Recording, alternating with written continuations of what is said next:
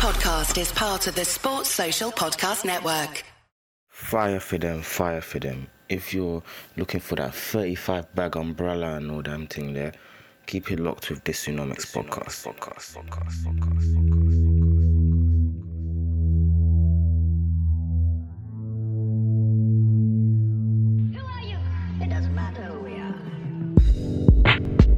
Yo, what's going on, people? You're listening to Dysonomics, of course. This is the Dysonomics podcast. I hope you enjoyed this week coming ahead as we come to the end of the year. It's like the last full week of November.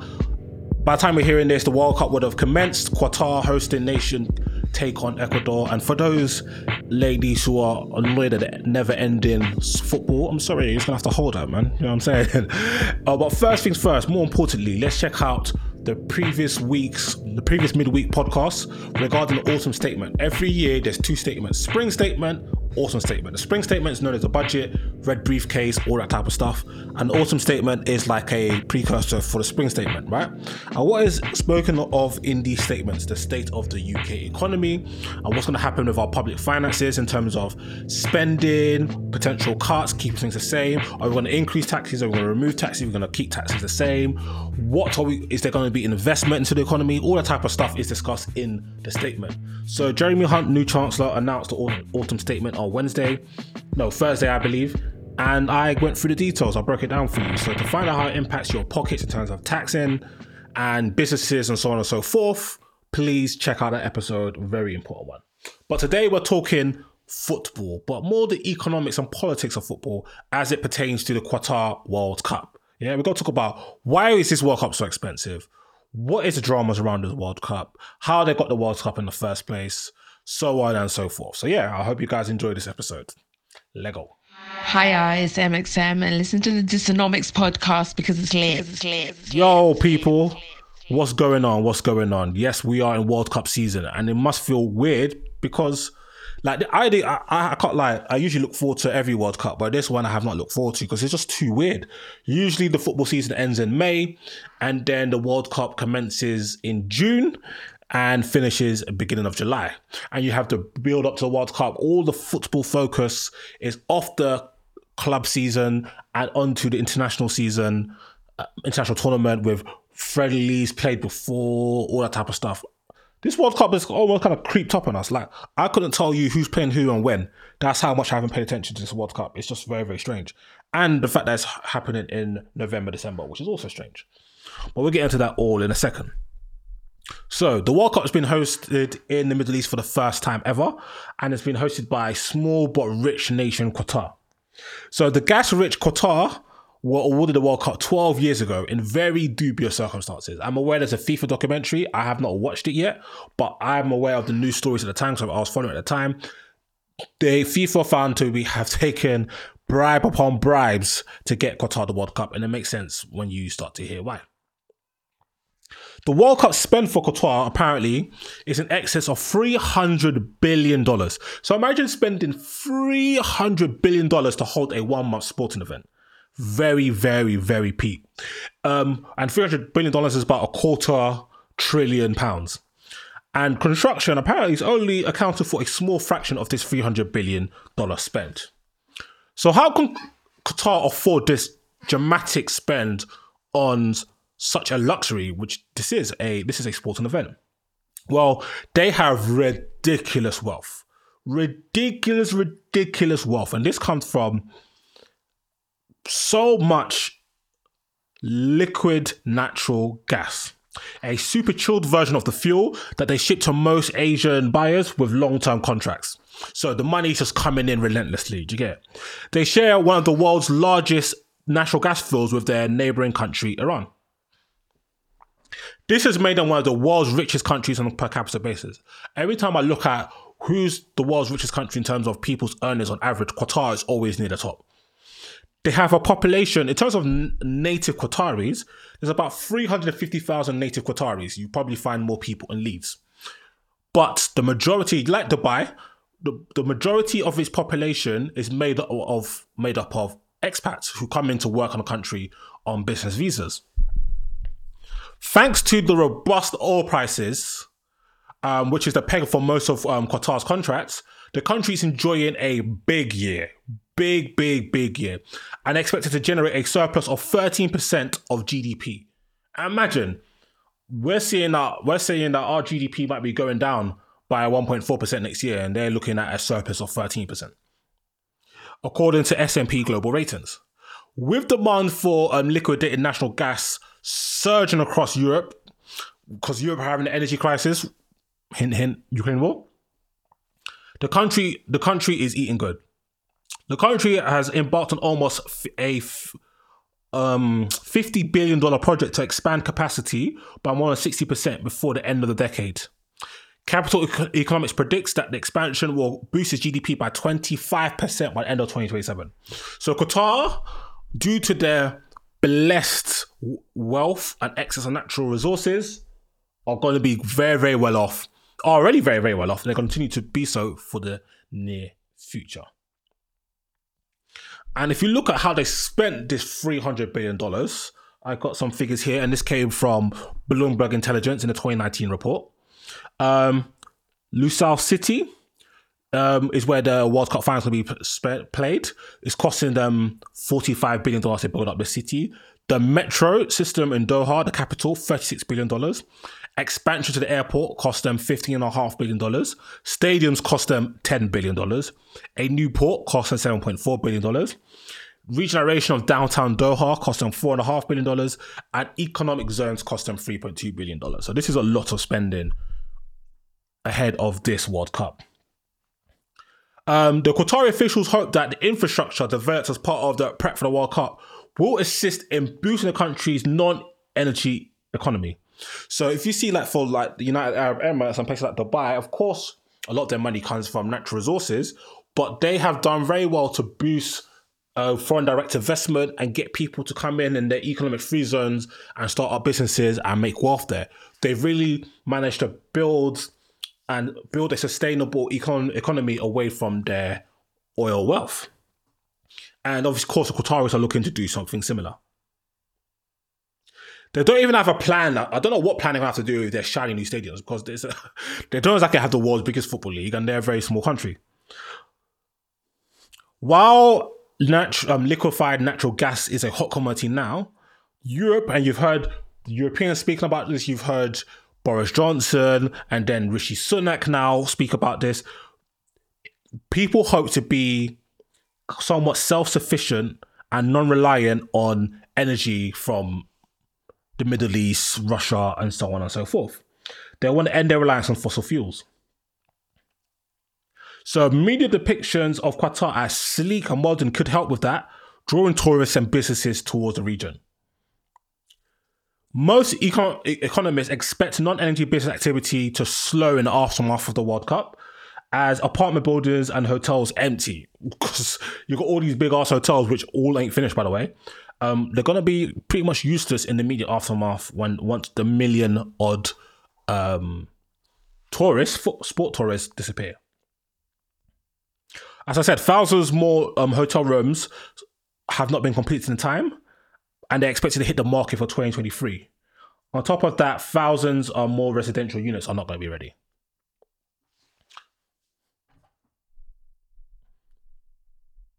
What was interesting about this is that Qatar tried to claim that this was the first carbon neutral World Cup, but of course that's been um, debunked already. This tournament is expected to generate record revenue for FIFA. So far, the largest revenue achieved by FIFA was the last World Cup of 2018 in Russia, and they got approximately five and a half billion dollars. Right, and it's expected to top this. And what's also interesting element about this World Cup, this is like the first major uh, world spectacle since um, the COVID pandemic that started at the back end of 2019, early 2020, because of course the Tokyo Olympics wasn't able to host tourists. And in terms of like the logistics of the World Cup, all the games will be played within a 30 mile, 31 mile radius of Doha's main Corniche, which is like main roads and areas. Like it's going to be very, very centralized. Whereas other World Cups, like in let's say the World Cup is going to be in England, you're going to have obviously games played in London, games played in Manchester, games played in Birmingham, Um, you know, games played in Liverpool, games played maybe Southampton. That's all across the country. That's not going to be the same in this World Cup. In terms of sales, almost 3 million tickets had been sold by mid October, and that's pretty much the majority, if not all of the seats. Um, alongside Qatari residents, people from Saudi Arabia and neighboring UAE were amongst the top buyers, um, according to FIFA. Of course, fans from USA, Mexico, Britain, France, Argentina, Brazil, and Germany are also set to arrive in Doha, but none from China. Well, I can't say none, but hardly any from China due to COVID restrictions uh, that are keeping COVID, that are keeping Chinese um, consumers away. One of the peakest problems regarding this World Cup for Qatar, um, outside of bribing to get it, is that the fact that they are a small country. So having accommodation for over a million visitors is going to be a tricky thing. They have turned to alternative methods of accommodation, such as using cruise ships, desert camps, and service apartments to host. Many hotels have not even been completed in time. And what I saw, I saw this. Um, I remember hearing about these fan like tent zone areas, and looking at them, they look horrible. It's giving Fyre Festival, no cap. Like they're they're, these thick plastic tents. Then you don't really want a thick plastic tent in the swirling heat of Qatar. The security for these tents is once you set them up, you have like these small little padlocks. I'm gonna feel safe. There's no aircon. It's just a fan. Um, it's wild. The, the ground isn't uneven, and it costs 175 quid a night. Do you know what I'm getting for 175 quid a night in Mykonos or something like that? Come on, brother. Come on, man. It's it's awful there, awful there.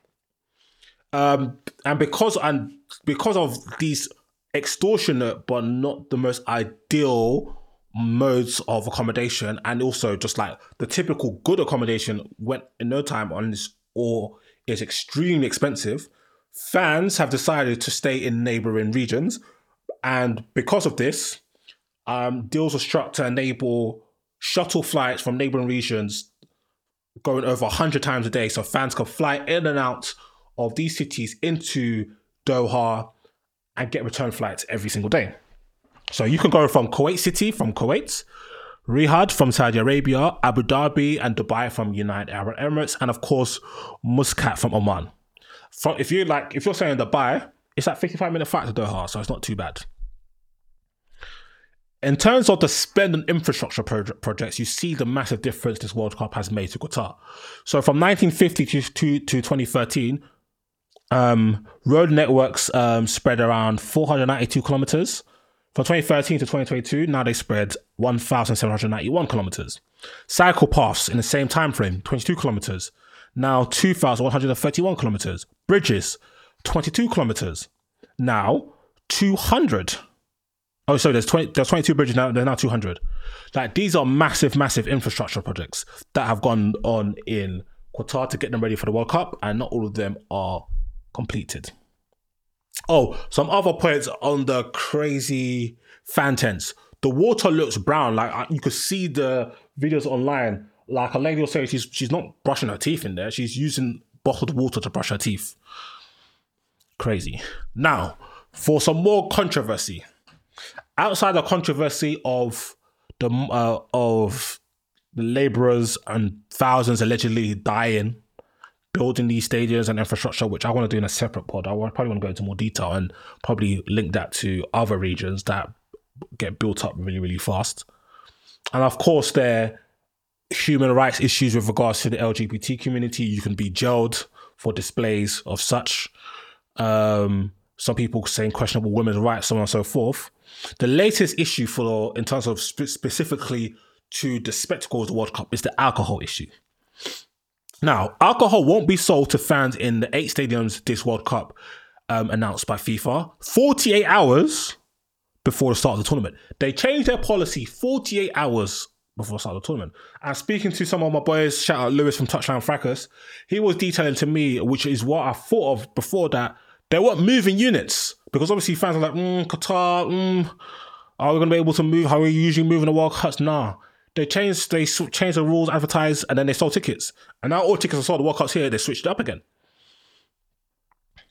It is insane.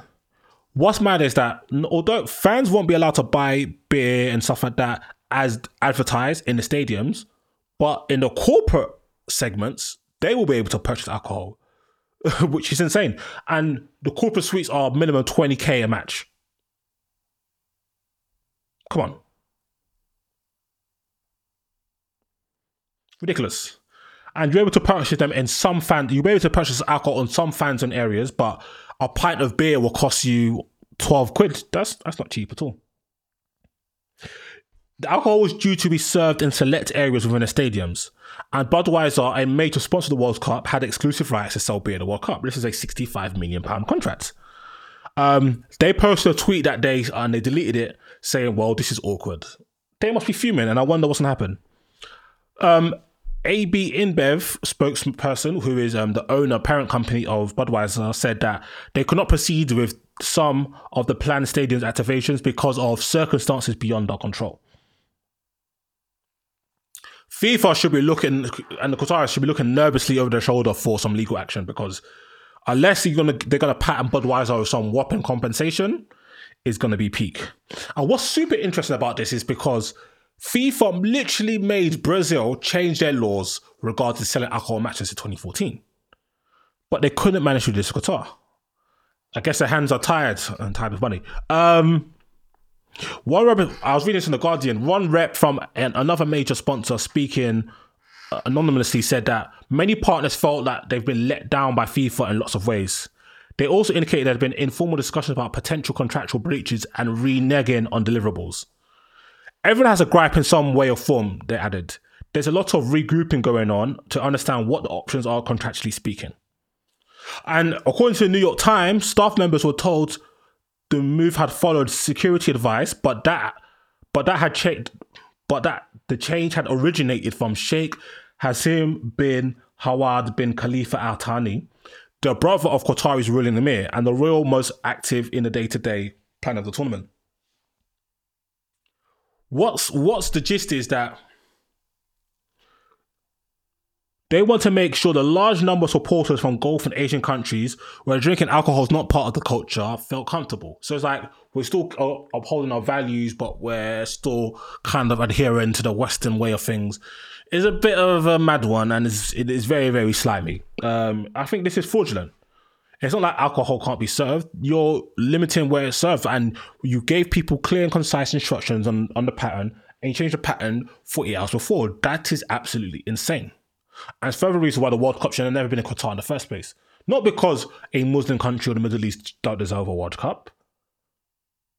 As long as it's done under proper conditions where one, they're not embarking on these projects that one aren't going to be built on time and two built off the back of the blood of migrant and um, local workers in their thousands. Imagine working for hours in the Qatari heat at the cost of messing up the football schedule and constant nonsense. It's ridiculous. Totally ridiculous. Now, what are the laws around drinking and general behavior in Qatar? Well, it is an offense to be drunk or drink alcohol while out in public, especially if it leads to disorderly or offensive behavior. Fair enough, that's the rules of the land. So I really, really hope fans behave themselves because if they don't behave themselves and they get hit with uh, 3,000 Qatari Riyal, which is about seven bills worth of fines, or six months in, in prison, you're to have to hold that. You knew the laws, the UK government had advised you, and you broke them, hold that. UK government has also advised tourists to dress modestly, including whilst driving. Men and women are advised not to wear shorts or sleeveless tops if they're going into government buildings, healthcare facilities, or shopping malls. You may be asked to leave or denied entry altogether. Women must also cover their shoulders and avoid wearing short skirts. Any level of intimacy between men and women, including between teenagers, can lead to arrest. so don't be on this lip saying PDAting hella, hella, hella, you might get panned, fam. you know what I'm saying?